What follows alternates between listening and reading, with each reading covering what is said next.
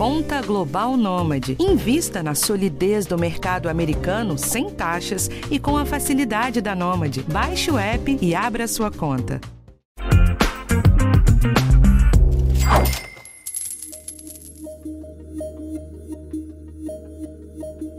Olá, pessoal, bem-vindos a mais um episódio do podcast de educação financeira do G1. Eu sou a Marta Cavalini, repórter de economia, e quem está aqui comigo hoje é a minha colega Patrícia Basílio. Olá, pessoal! Hoje nós vamos falar sobre antecipação salarial. Também conhecido no mercado de trabalho como Vale, o adiantamento possibilita que o trabalhador receba parte do pagamento do seu salário do mês seguinte de forma antecipada. Depois, esse valor é descontado no dia do pagamento oficial da remuneração. Não custa nada lembrar que isso não se trata de um empréstimo em folha, porque o trabalhador tem acesso a um dinheiro que já é seu. Isso mesmo, o adiantamento salarial não está previsto em lei. Por isso, as empresas não são obrigadas a oferecer esse serviço para seus funcionários, a não ser que esteja na convenção coletiva da categoria. Nesse caso, sim, o empregador é obrigado a conceder o benefício.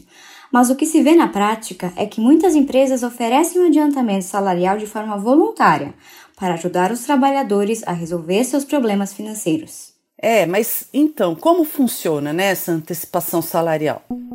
A mais comum no país é aquela em que todos os funcionários recebem até 40% do salário entre os dias 15 e 20 de cada mês, por exemplo. Se o salário é de mil reais e o adiantamento é de 40%, o trabalhador recebe 400 reais. E no mês seguinte, no dia oficial do pagamento do salário, que costuma ser até o quinto dia útil, o trabalhador receberá 600 reais. Quando o empregado não trabalha o mês inteiro, ele vai receber o adiantamento de forma proporcional aos dias trabalhados naquele mês. Já os descontos, como INSS, imposto de renda, são feitos no dia oficial do pagamento, ou seja, aquele feito até o quinto dia útil do mês, e não sobre o adiantamento. Vamos ouvir o advogado Daniel Moreno sobre a forma mais comum de pagamento da antecipação salarial no Brasil. A questão do, do dia em que é feito esse adiantamento, esse vale, não, não tem um dia certo, né? Como isso não está previsto na lei, ele está previsto quase sempre nos, nos instrumentos coletivos, né? então a empresa tem que seguir o que está previsto lá. Se o adiantamento lá fala em 20%, a empresa vai seguir os 20% de adiantamento. Se a empresa lá fala que o adiantamento vai ocorrer todo dia 15, a empresa é obrigada a seguir o pagamento de adiantamento todo dia 15.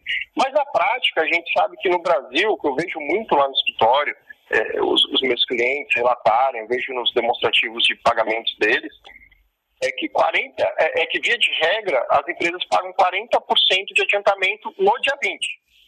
Esse é um padrão, né? Até culturalmente no Brasil, a gente sabe que até a maioria das empresas fazem dessa forma.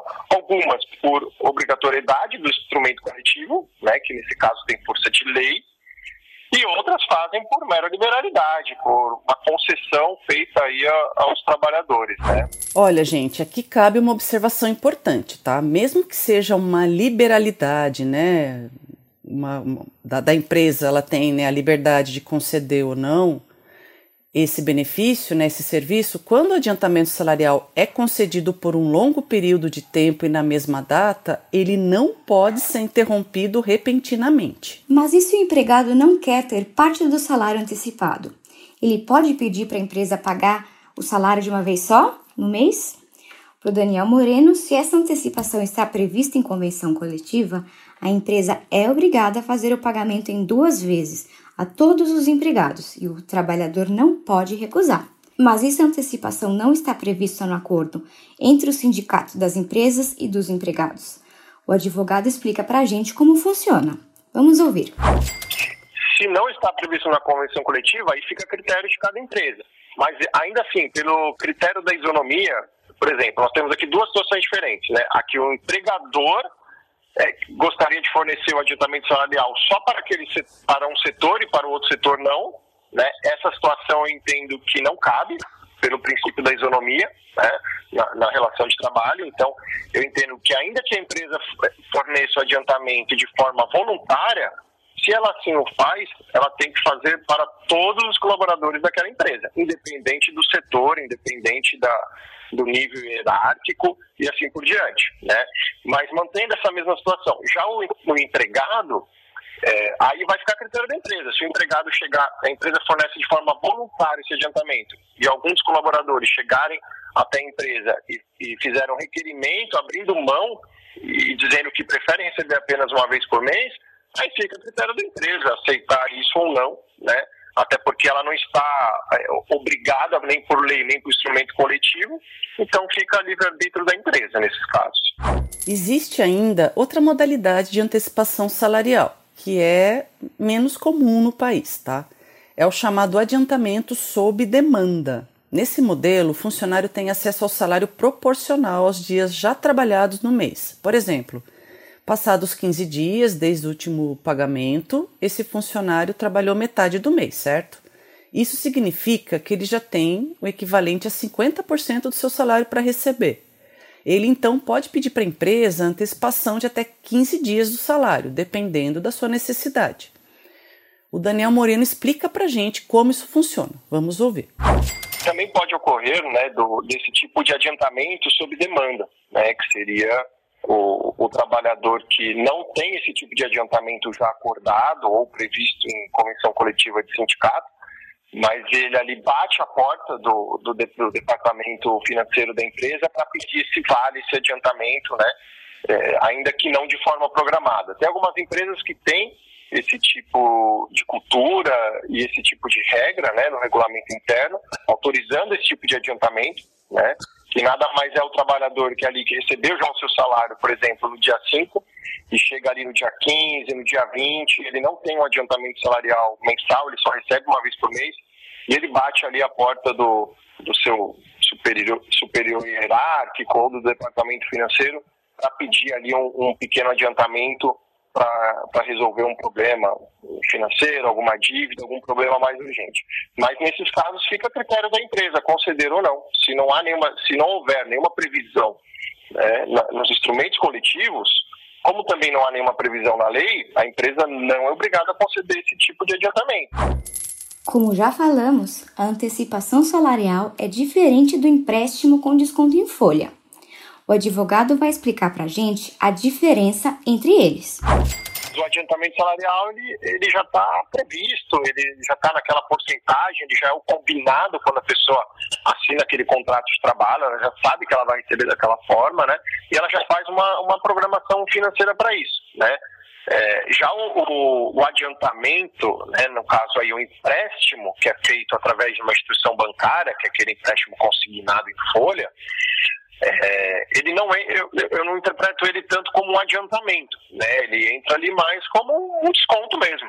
Né? A pessoa procurou uma instituição bancária conveniada àquela empresa ou àquela instituição pública e fez ali um empréstimo, via de regra com juros mais baixos, porque aquela empresa tem, aquela instituição bancária tem a garantia de que vai receber diretamente da empresa, que é a empresa que vai descontar do salário daquele colaborador e vai passar o valor dessa parcela diretamente para a instituição bancária. Então, via de regra, ela faz esse empréstimo com juros mais baixos e ele vai ser descontado em folha como empréstimo consignado, com uma nomenclatura correta, né? ele vai aparecer lá na, no lerite daquele colaborador. Então, eu entendo que são modalidades distintas. Né? Uma entra como adiantamento salarial, puramente, e a outra seria realmente um desconto, né? um desconto em folha de, um, de uma parcela de um empréstimo que aquele trabalhador fez diretamente com a instituição bancária. Então a dívida é junto à instituição bancária, mas o, quem garante aquela dívida, que aquela dívida vai ser paga é a empresa privada ou a instituição pública. Agora, gente, nós vamos falar sobre os cuidados que devem ser tomados por quem tem o salário antecipado, né? A gente falou antes que as empresas costumam oferecer o adiantamento salarial de forma espontânea para ajudar os trabalhadores a resolver suas questões financeiras. Mas o trabalhador precisa ter em mente que o valor antecipado será descontado no dia oficial do pagamento, né, aquele que até o quinto dia útil. Por isso, é, é preciso que ele tenha um planejamento financeiro para cá com as despesas do mês seguinte, né, a antecipação. O Daniel Moreno e a educadora financeira Carol Stange vão falar agora para gente sobre os efeitos do adiantamento salarial na vida dos trabalhadores, né? E como que eles devem lidar, né, com esse, com esse benefício. Vamos ouvir. Eu penso que esse adiantamento ele existe no Brasil principalmente pela questão da educação financeira, né? É, porque ele veio aí para amenizar o problema do trabalhador que não consegue gerir o seu próprio orçamento mensal digamos assim. Porque é muito comum a gente presenciar os trabalhadores reclamando que o, o mês acaba, o salário acaba e o mês ainda não acabou. Né? Então, esse adiantamento foi uma forma de amenizar isso e amenizar, talvez aí, se é que podemos dizer assim, a falta de educação financeira do brasileiro. Tem muita empresa que oferece antecipação de salário como se fosse um benefício estratégico para ajudar seus colaboradores a resolverem seus problemas financeiros. E as pesquisas indicam que funcionários sem dívidas faltam menos ao trabalho, são mais produtivos e se sentem mais motivados. Mas, na minha opinião de educadora financeira, a melhor forma de uma empresa cuidar do bem-estar financeiro dos colaboradores é proporcionar para eles programas de educação financeira. Antecipar o salário pode ser muitas vezes comparado a dar um remédio para dor, em vez de atacar a doença. Por isso, é preciso atenção. A antecipação salarial não pode ser vista como um tapa-buraco ou para mascarar os problemas financeiros.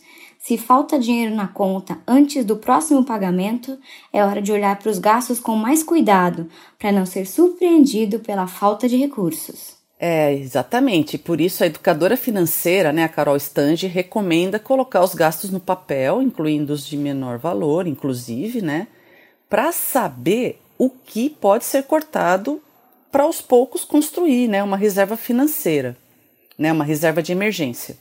Nem sempre o valor da antecipação de salário será suficiente para cobrir gastos inesperados. E estar preparado para esse tipo de situação evita complicações financeiras. Vamos ouvir a Carol Stange sobre isso. O adiantamento de salário é uma opção melhor do que a de entrar no cheque especial ou de estourar o cartão de crédito já que não carrega os juros que essas duas últimas opções têm. A grande questão, quando falamos de finanças pessoais, é que não existe milagre. Esse dinheiro do imprevisto vai acabar fazendo falta, pois as outras contas participantes da rotina doméstica continuarão chegando.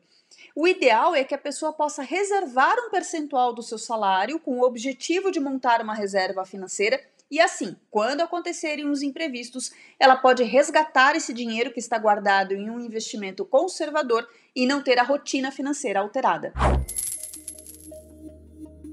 Então é isso. Não esquece que toda segunda-feira tem episódio novo do podcast de educação financeira.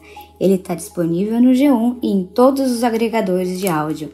Se você gostou desse episódio, aproveite e segue a gente. Assim você é sempre avisado quando um novo episódio é publicado e pode compartilhar com quem você quiser. É isso aí, gente. Esse podcast foi feito por nós e por Tiago Kazuroski e Giovanni Reginato. Até o próximo programa. Até mais!